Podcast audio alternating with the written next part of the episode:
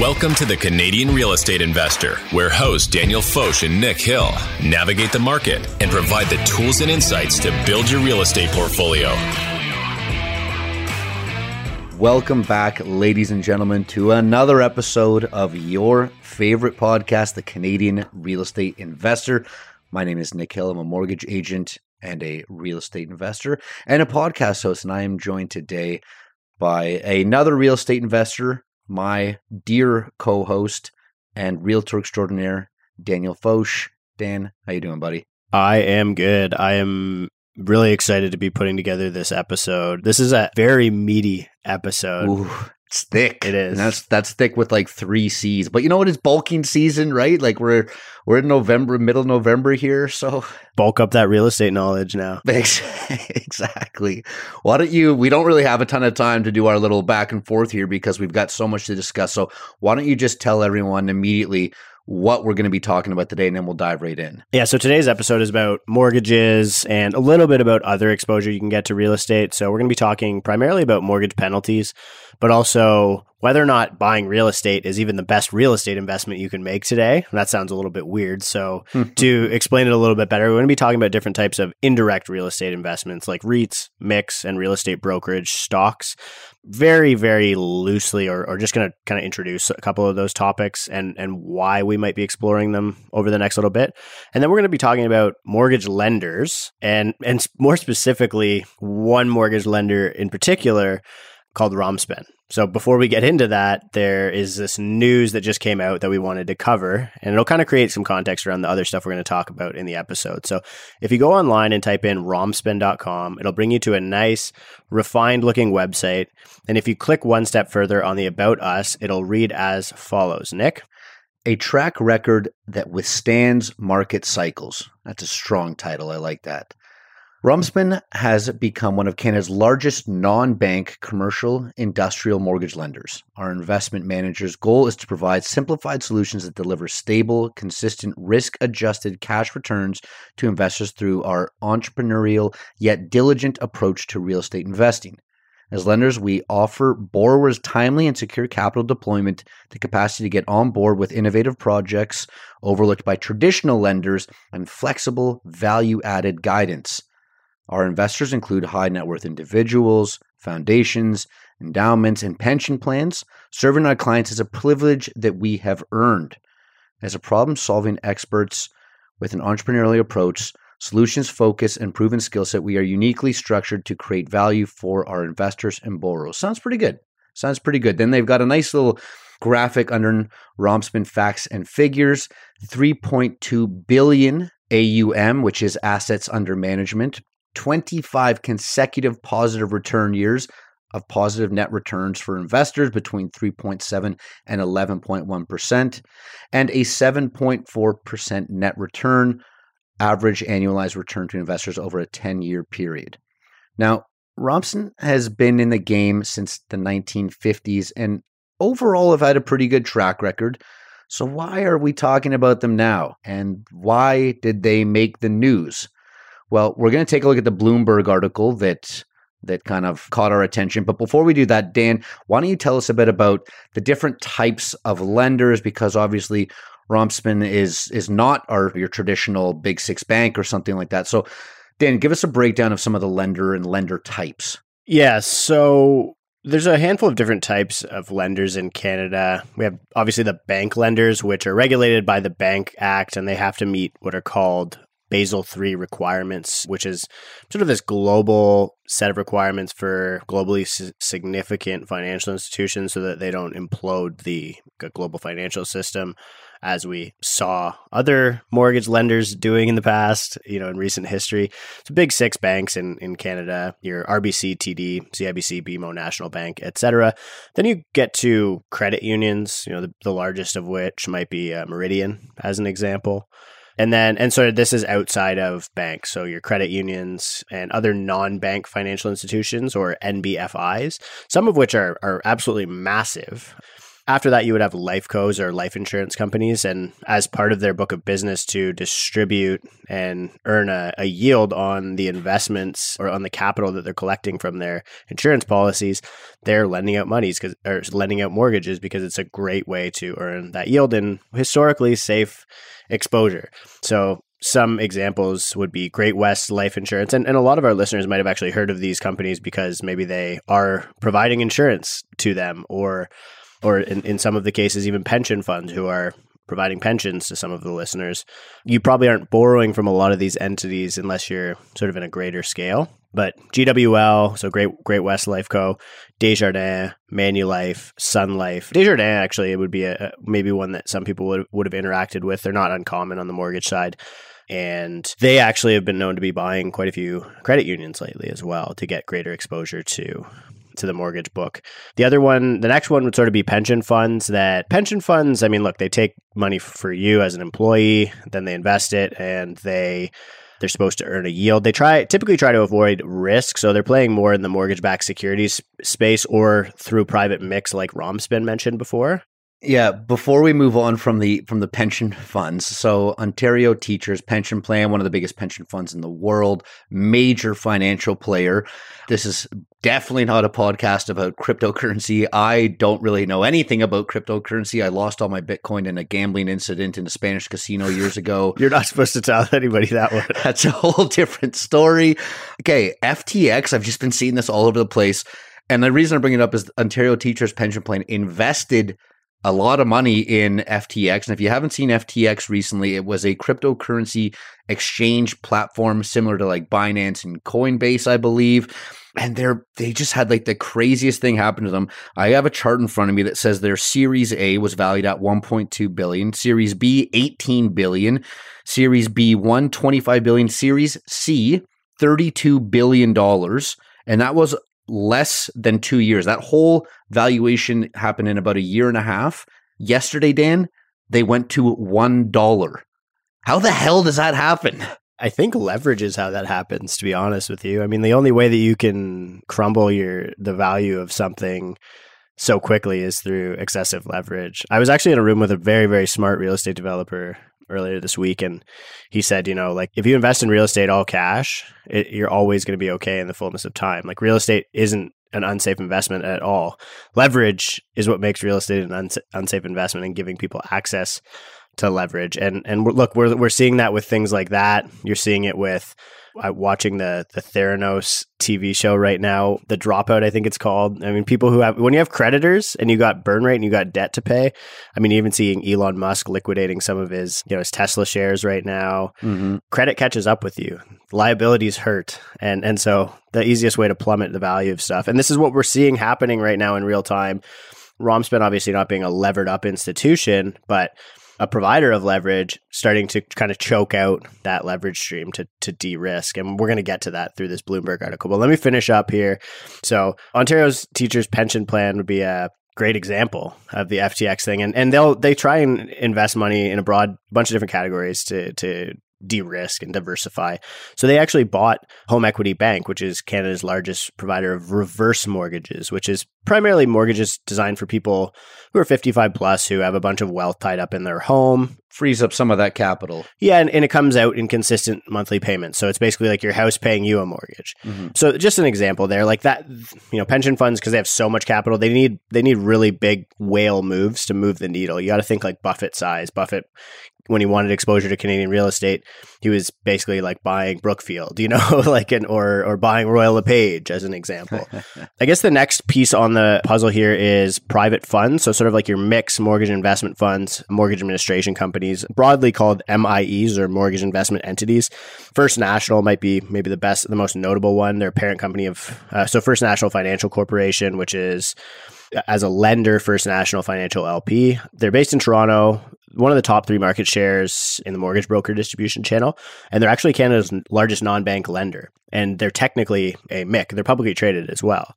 And they originate and service both residential and commercial mortgages. I actually just took a mortgage from First Nat, and I always like call them a B lender because they're like not a bank, right? But you guys are all like, everybody in the broker space is like, no, they're an A, right? And they are, they're A priced. They're an A. Yeah. And, and you know what? They are they're way more competitive than than some of the big banks sometimes because they focus on mortgages. That's their business. Yeah. Yeah. And so that's where, when you hear monoline lenders, these are people who only lend in that space. Exactly. So just to, for a little bit of context for M I C, because Romspen is sort of playing in that that space. A M I C was first seen in nineteen seventy-three thanks to the Residential Mortgage Financing Act. Instead of mortgages through banks, these private mortgages basically were offered through independent corporations that were provincially registered and licensed. M I Cs really took off after two thousand seven, basically when mortgage-backed securities got regulated heavily due to the global financial crisis in the U S. So their mortgage-backed securities and M I Cs are basically pooled investments. So an investor or a bunch of investors put money in with a M I C or an M B S, and their money is invested into multiple mortgages to better diversify their investments, spread out that risk across a, a bunch of different borrowers. Because M I Cs or the lending of mortgage-backed security handles the mortgages, the investor doesn't really need any knowledge. So they can kind of just put the capital in. And that's why it's good for pension funds or life codes to get into these spaces, or even regular investors who just want to get a yield because they don't want to have to underwrite deals or whatever it is. So that company specializes in that. They're both advantageous to the layperson because they can be held in registered accounts and are considered qualified investments under Canadian Income Tax Act. So you could invest in them through a T F S A or R R S P as an example. M B Ss are created from mortgages lent out by major banks, and they kind of sell them. They're pooled. And now, because of what happened in the global financial crisis, they have to actually be regulated or qualify under the National Housing Act and the Canadian mortgage bond programs. And then sort of after that, after the M I C, which is sort of like large private funds, let's call it, then there's basically direct private lending. And that's where you're going to see your most expensive capital, probably your most lenient capital, but also your highest risk capital. And as we're learning right now, to get back to Romspen in this Bloomberg article, there's a correlation between risk and return. You know, Romspen touts a seven point four percent return on that, that website there. So you want to take a quick break and then we'll jump into that Bloomberg article? Okay. Mortgage fund in Canada halts payout amid liquidity crunch.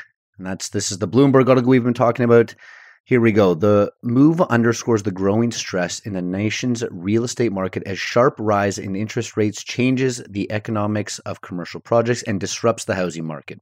The firm, Romspen, which is backed by New York-based T I G Advisors, is an established specialty manager of private mortgage funds, providing pre-development, construction, and other loans for commercial and residential projects. It's among the largest players in the Canadian business sector. The Romspen Mortgage Investment Fund has two point eight billion dollars or U S two point one billion dollars invested in one hundred thirty-four mortgages at the end of June, about evenly divided between Canada and U S projects. Managers are now working to accelerate the sale of some of these assets to free up some cash. Private lending funds gained popularity among investors hungry for yield during the era of rock bottom interest rates. Remember that, Dan? That wasn't so long ago. It was not. But mortgage finance vehicles have had a difficult year as rates increase. The rise in borrowing costs is also hurting developers as they seek capital to build new projects or refinance existing ones.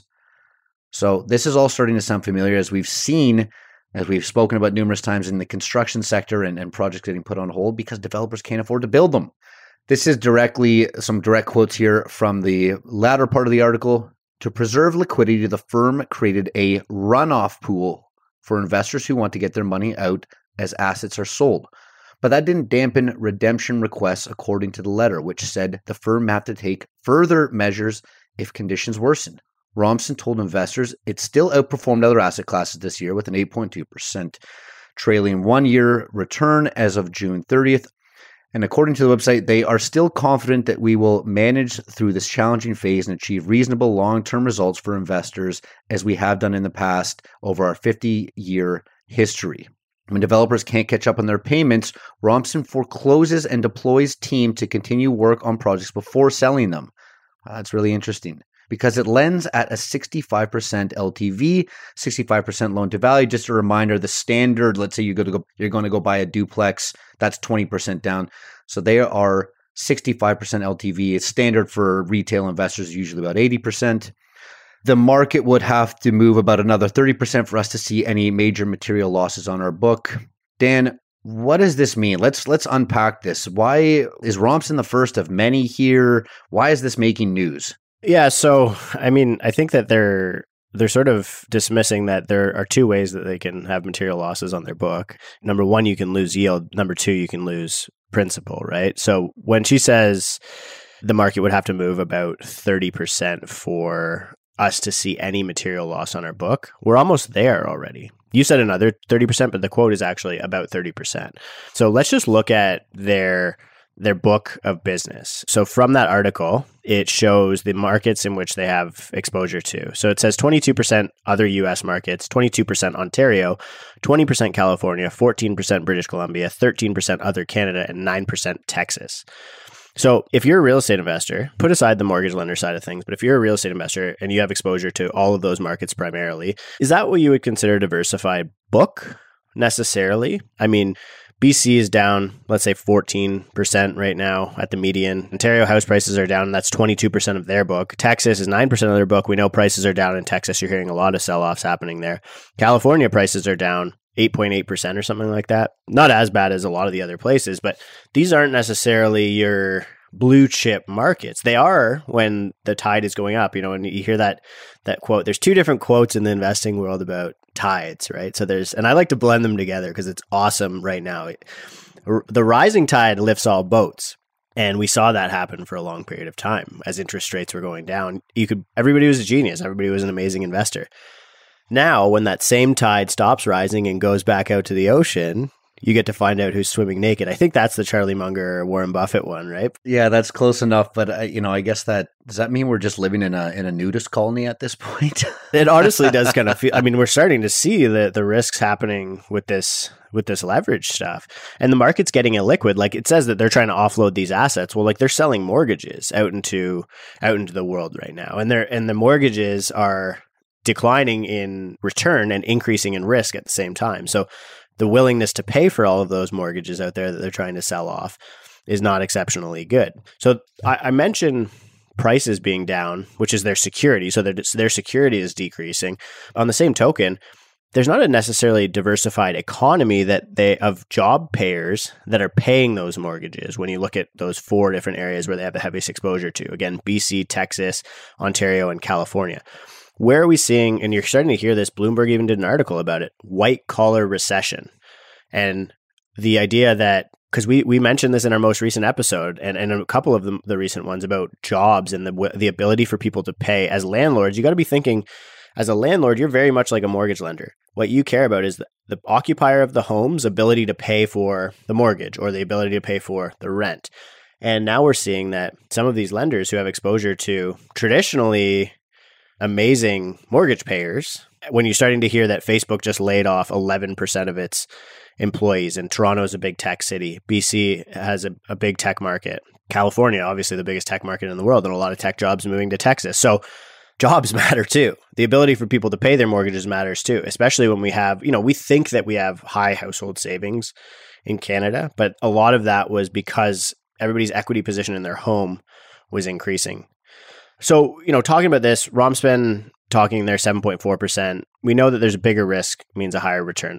What I wanted to do was talk about alternative investing to get real estate exposure, because seven point four percent gives us a really good benchmark of like, okay, can I get a seven point four percent cap rate if I'm direct investing, or twelve percent, or, or can I get a cash cash on cash return that's higher than seven point four percent? Probably it's not that hard. But there's a couple of different opportunities that I saw in the market right now. And I've been having this conversation a lot because the question is, is direct investing in real estate even the best way to get exposure to real estate right now? And we're having Bridget and Alyssa speaking at our events in Calgary, and they're sort of out of scope for direct real estate investing. The point is they are in scope for personal finance and getting exposure to real estate beyond direct investing. And I want to start having that conversation. So you look at, let's, I'm going to give you a, a bag of stocks that have exposure to real estate in Canada. Bridgemark, which is Royal LePage basically, and, and they're down twenty-four percent since the peak. And they have over a ten percent dividend right now. Stock ticker is B R E. Real Brokerage Incorporated, which is basically they... They're kind of like E X P. They like pay their realtors with stocks. They're like selling retirement to realtors, sort of. Kind of like one of those multi-level marketing real estate brokerages. They're down sixty-one percent since peak, no dividend. Allied Re, this is where it really gets interesting from my perspective. A P dot U N. Nick, you you know, you and I like love a company like this. They own like a bunch of really, really sexy assets in a lot of Canadian cities. Yeah, it's all like all brick and beam stuff. It's it's really cool. Allied's a great company. But yeah, down a little bit, I see. Well, their their valuation's down forty-six percent since peak, but their dividend right now is at six point seven five percent. And this is where I want to contextualize this, because Allied it would probably own the sexiest office space in a city like Toronto. And I'm just going to use Toronto because they own a lot there and it'll create a good context here. If you wanted to buy Class A office space in Toronto, the cap rates at which you would be doing that would be four point five to five point five percent right now. Yet the dividend of this company who owns a bunch of that is at six point seven five percent. So you're getting close to the point where it almost makes more sense for a REIT to buy their own stock back rather than buy more real estate.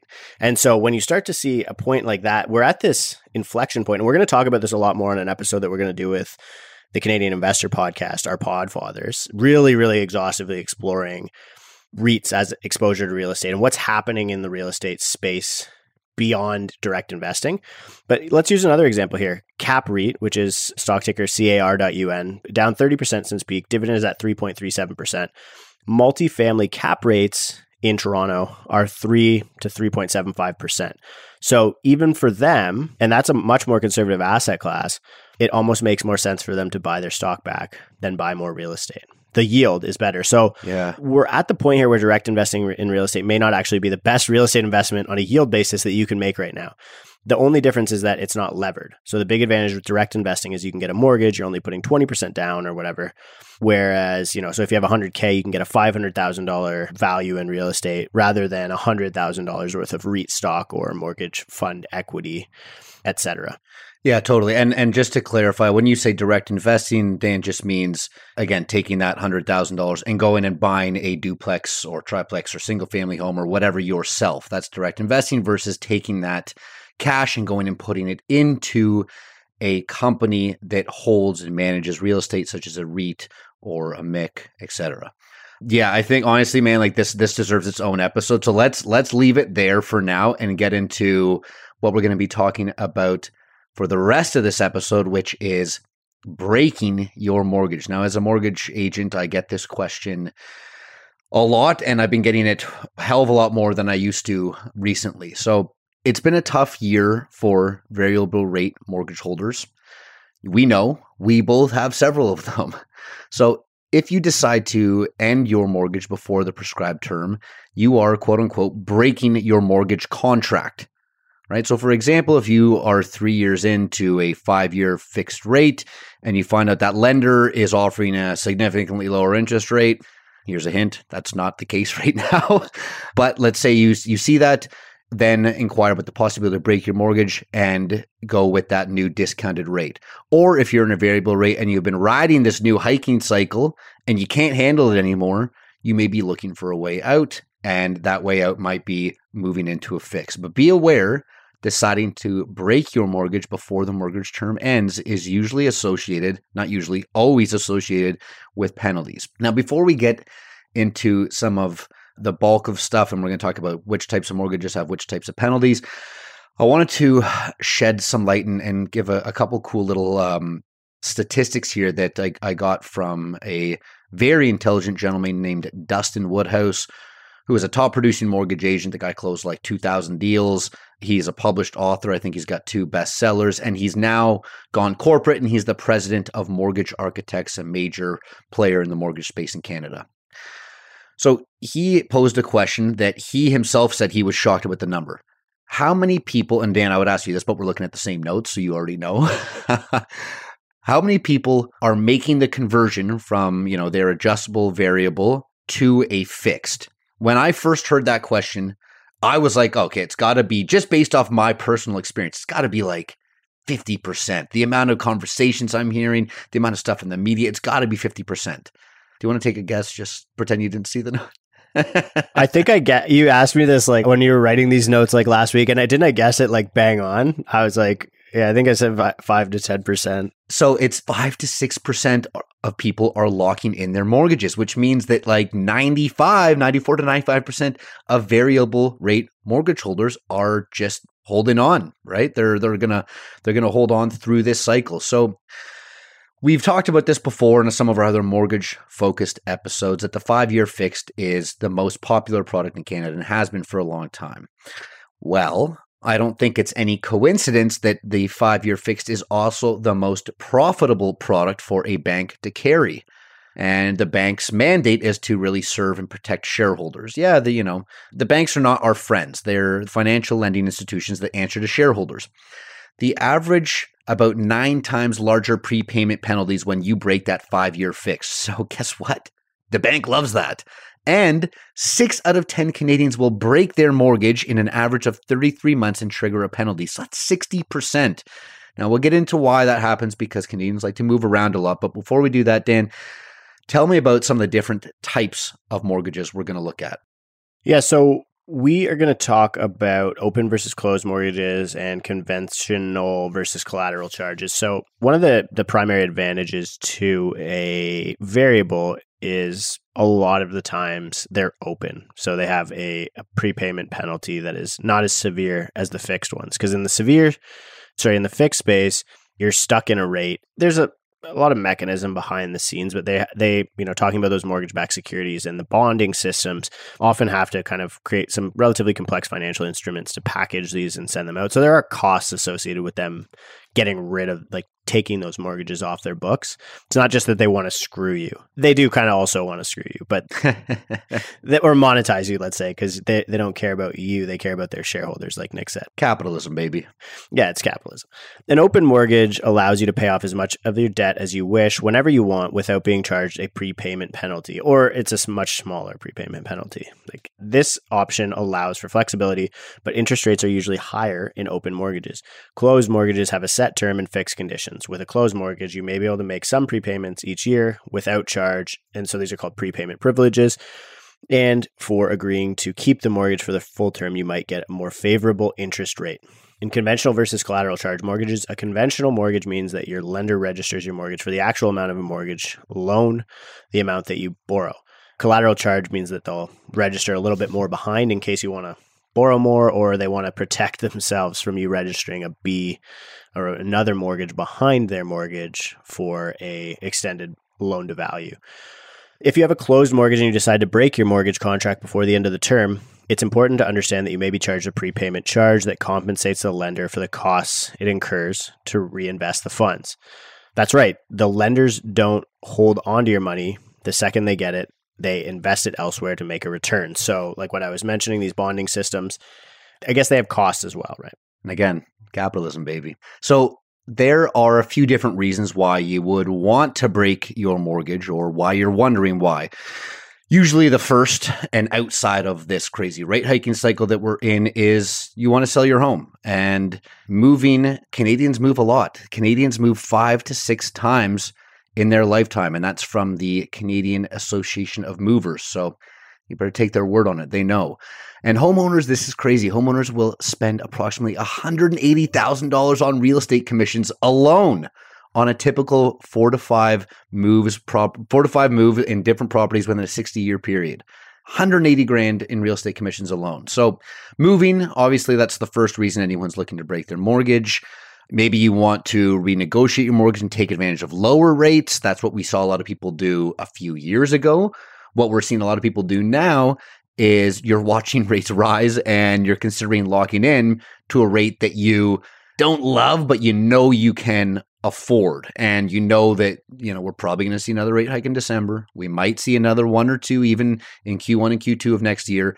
And you want to stop the bleeding. So you might jump into a one-year or a two-year fixed. And then the third would be you have an opportunity to pay off your mortgage in full before the term ends. Those are the most common reasons. It's funny because we're actually getting to the point where the opposite phenomena is happening, where the the variable has actually flipped the fixed in a lot of cases. Even like if people were in the prime minus sixty-five bips, maybe you guys were writing last year, T D's prime is like six point one percent or something. So you're actually seeing these variable rates cost more than a fixed. So no matter what, like regardless of what advice or decisions you made this time last year, if you're assuming that your variable is going to stay where it is, it's a financially prudent thing to do to cancel that and get into the fixed, because the fixed rate is cheaper right now if you're getting into it. And so we're seeing a lot of people, well, at least talking about it. I guess it's only five percent of people actually doing it. A lot of talk. But a lot of people asking whether or not it makes sense to, to get into that fixed.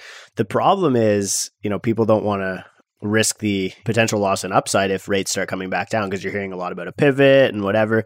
And it's actually funny because you hear these, like, the, a lot of people like in the capitalism conspiracy stuff, they're like, well, yeah, like the banks right now, they make way more money on the fix. So what they're doing is like the variables are up and they're making keeping the fix compelling so that they want a bunch. And this is a conspiracy, by the way. I'm not saying that this is what Get I believe. Get the tinfoil, yeah. guys. This is like, I'm just reading, like kind of reiterating some of the funny stuff that I've heard. But people are like, you know, the, the banks want to lock everybody into fixed rates, and then rates are going to drop and they're going to have like this huge spread because they're reinvesting that money out. Anyway, I don't necessarily think that's exactly how it's going to happen, but that's some of the commentary that you're seeing in the market right now. Anyway, information about your prepayment, about the cost of your prepayment, is outlined in your mortgage agreement and is typically the greater of three months interest on what you still owe, or the interest rate differential, or the I R D. And the I R D is basically based on your remaining mortgage balance and the difference between the interest rate on your mortgage contract and the rate at which the lending institution can relend the money for at the same or at the remaining term of your mortgage. So basically you owe them the difference between today's interest rate and the interest rate that you signed your contract at. Totally. So I get this question a lot. How much will it cost to break my mortgage? Well, this depends, as there are many different costs associated with breaking a mortgage and each lender is a bit different. The most significant cost you'll incur is that prepayment penalty. Depending on your lender, that prepayment penalty can differ, but I'd highly recommend, you know, speaking to whoever you did your mortgage with, whether it's a bank or a broker, get them on the phone. The one way you can avoid these penalties is by doing something called porting your mortgage. So Dan, what, what is porting your mortgage, and, and why does it kind of save you a little bit there? Yeah. So you could port, or I guess you could transfer your mortgage as well. That would be one other way, but it's an extremely difficult process. Like, we're actually seeing people on M L S like advertising that the mortgage is for sale with the house. And you saw this a lot in like the nineties when rates went up like crazy. People are trying to sell the mortgage, but then, you know, I'm getting comments from professionals in the real estate space saying, no, like, or in the mortgage space, especially, saying, no, like that's, the bank is highly unlikely to approve. Why would they approve that when they know? Buy my million dollar house with my fixed two percent. Well, guess what? Conditional on the bank approving that. And the bank's just going to be like, no, no. Exactly. Guess what? None of the banks are, yeah, sorry, that two percent is now six. So yeah, you don't get to keep it. Yeah. So anyway, I just found that was kind of interesting. But like, there was a vehicle in which people were selling mortgages with homes a lot in the nineties. It was very, very common. But anyway, the other alternative is porting, taking it, portaging, right? Remember we were talking about like the Latin mm. words or Latin roots of stuff? Yes. Damn it. We missed a Latin word opportunity here. It's portable. Well, we're getting to it. So So it's, you know, porting allows you to take to keep the same mortgage when switching homes. So you can avoid mortgage breaking penalties by porting. There is, I think, a bit of a fee for it. But if you move into a more expensive home, you'll likely need to increase that mortgage amount or get another mortgage on top of it, or second facility, second mortgage. Porting is best if your current rate is lower than the rate of getting your new mortgage, or if you have if you had to like incur huge penalties to cancel that mortgage and go buy a new place. But it really only works if you're buying another real estate asset as you're selling. So for people who are buying and selling or moving within the market or reallocating capital from one investment to another, it makes sense, but it doesn't make sense for everyone. Totally. So let's look at, I'm going to talk about the three-month interest. Dan, why don't you take I R D?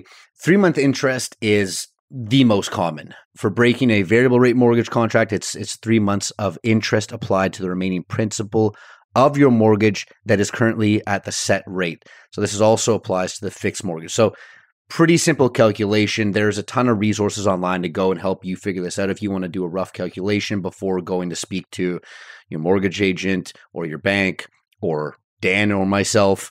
Go to W O W A dot C A or ratehub dot C A, and they both have pretty accurate, not down to the detail, but pretty accurate prepayment or breaking your mortgage penalty cost that you can just plug your mortgage details in there and figure it out. The lesser common of the two is the interest rate differential. Dan, why don't you give us a quick explanation of, of that? Yeah, so this is a little bit more complicated. It applies for fixed rate mortgages, and it does end up being pretty common because it's usually higher than that three months of interest that we just or that we just calculated. Maybe not like today it would be, but if you were getting a mortgage five years ago and rates were going down, then you're going to get hit with that three months because the rate's actually lower. So the interest rate differential would be negative in that case. But today, interest rates have gone up, so the differential is positive. So the banks want you to settle that difference of that money that you would owe them, because they're they're making the assumption that you're going out to go get a better rate, right? So the first amount of interest owing is calculated at the non-discounted rate you originally signed your agreement at. So that was the, the three months interest. Then it is subtracted by the amount of interest owing calculated at the closest posted rate your lender has at the current moment for the amount of time that is left on your agreement. So if you have two years left, they'll use a two-year mortgage rate. If you, if you have two years left on your five-year rate. So they'll basically use a two-year mortgage rate to calculate the interest that you owe them on the remaining two years of your mortgage. It is a bit confusing, and they they want it to be confusing, I think. Like, of course. So let's try and make it a little bit easier to understand by breaking it down into a scenario. Into a scenario, not a scenaria. That's the Latin. Ah, there we go. You have a five-year fixed mortgage rate with a current interest rate of three point two five percent. Of those five years, you have three years left, and your agreement with a current principal value of four hundred thousand dollars left over. You decided to break your mortgage contract, and so this is how the I R D is calculated on that. So first, the lender will get the non-discounted rate that was posted the day you signed your mortgage agreement, and that's two years ago in this scenario. Scenario, sorry. So you may be paying three point two five percent, but the actual rate was four percent on that day, which means you get a discount of zero point seven five. Next, the lender will see that you have three years left on your original agreement or contract, and will find a similar product that they have currently right now to cover the remainder of that five-year term. That being a three-year fixed rate mortgage. So let's say that's at a rate of two point seven five percent. So finally, the lender takes the difference of rates, so four percent and two point seven five percent, so zero point four minus zero point two seven five equals zero point one two five, zero point one two five, sorry. It divides that by the total of by twelve to get the monthly interest rate, so your kind of your effective annual rate is what they would call that. Then they multiply that monthly interest rate value by thirty-six months, which is three years that you have outstanding remaining on your mortgage. Then they multiply this amount by the four hundred thousand dollars in principal that you owe, basically to get how much more interest you have to pay to get out of the mortgage. And in this case, the math checks out to being about fifteen thousand dollars as a prepayment penalty. Those are the two main reasons, or sorry, those are the two main penalties that you'll face if and when you do decide to break your mortgage. We've kind of gone over a lot here, Dan. We've we've gone over, I mean, outside of the Romspen stuff, let, we've we've gone over a lot in breaking your mortgage.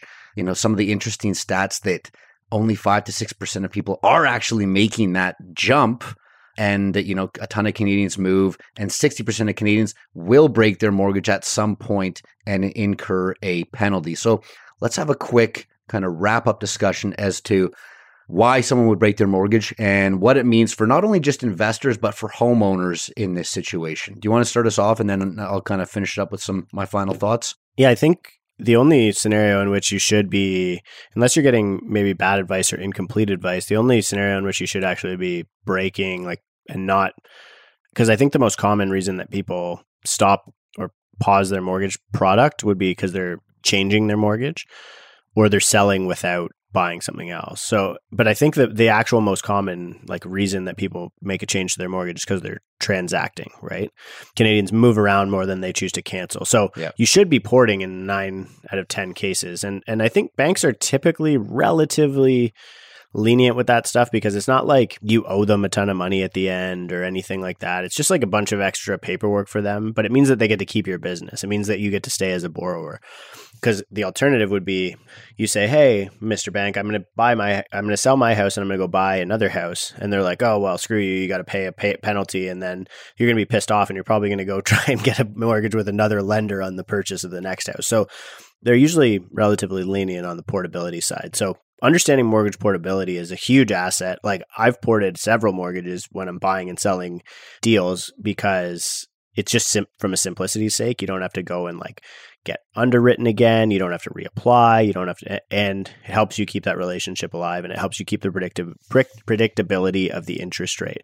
So for people who are transacting a lot, which the average Canadian is, we heard statistically, that should be the most common mechanism. The cancellations and stuff, I mean, this is one of the big reasons why even when I was understanding risk of variable rates going up, I still felt that there was an advantage to va- variable rates simply because it was a liquidity preference. And I was I prefer to have that liquidity that you could cancel the mortgage, because now we're seeing variable above fixed. The economics make sense of locking in, right? And you have that flexibility, whereas if, if you're in a fixed product, you wouldn't, or the economics wouldn't make sense because you'd be paying that I R D penalty that would make it not make sense to change your mortgage product, right? Yeah, totally. And and just a, a quick comment on on the transactional side of things. You know, it's unfortunate, I think, that, you know, if you're selling your house and you, you the, the mortgage becomes, you know, you almost get lost in it and, and paying a little bit of a penalty to break it when you're profiting hundreds of thousands or whatever it may be, you might get lost in it. So it really goes back to having financial literacy and really having that good power team. You need that good mortgage broker on your team. Few other thoughts here about breaking your mortgage. Do you know any good mortgage brokers, Nick? Not one, to be honest. Um, present company excluded. Yeah, I mean, a few other final thoughts here. Really know your numbers, know your assets, right? And and and know what what real estate means. Know why you're investing. If you, you know, we always talk about this speculation versus investing. Something we had in, in here was in the show notes was the variable rate charts of the past twenty-five years and the fixed rate charts of the past twenty-five years. And their performance, you know, variable always does perform about a full point and a half better over time. It really just depends on what you can do, what you feel comfortable with. And, and really, you know, it goes back to if, if you can sleep at night.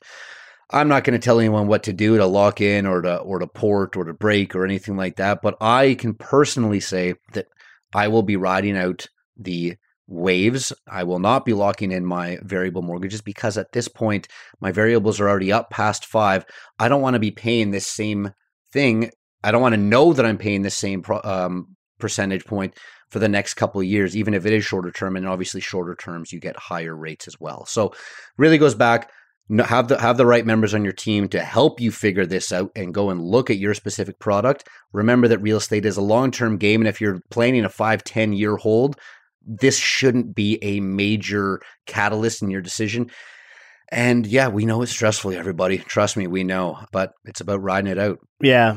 I think I, I heard there's a common little mantra in the industry that is uh, marry the asset and date the rate, right? And that's not trying to encourage people to engage in infidelity by any means, but it's uh, it's that, you know, you, you're you're married to the asset. You're buying something that is more of a forever investment. That's the way you should be thinking about real estate, but you're kind of dating the rate. Your relationship with it is transitory, especially in Canada when you're renewing it every five years. Yeah.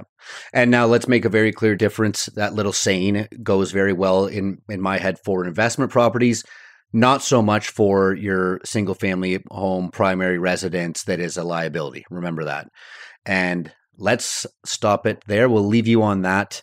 This, again, was a, a thick one, so we hope you enjoyed it. If you have any questions or you're nervous or you want to explore breaking your mortgage or converting to a fixed or converting to a variable, reach out to Dan and I.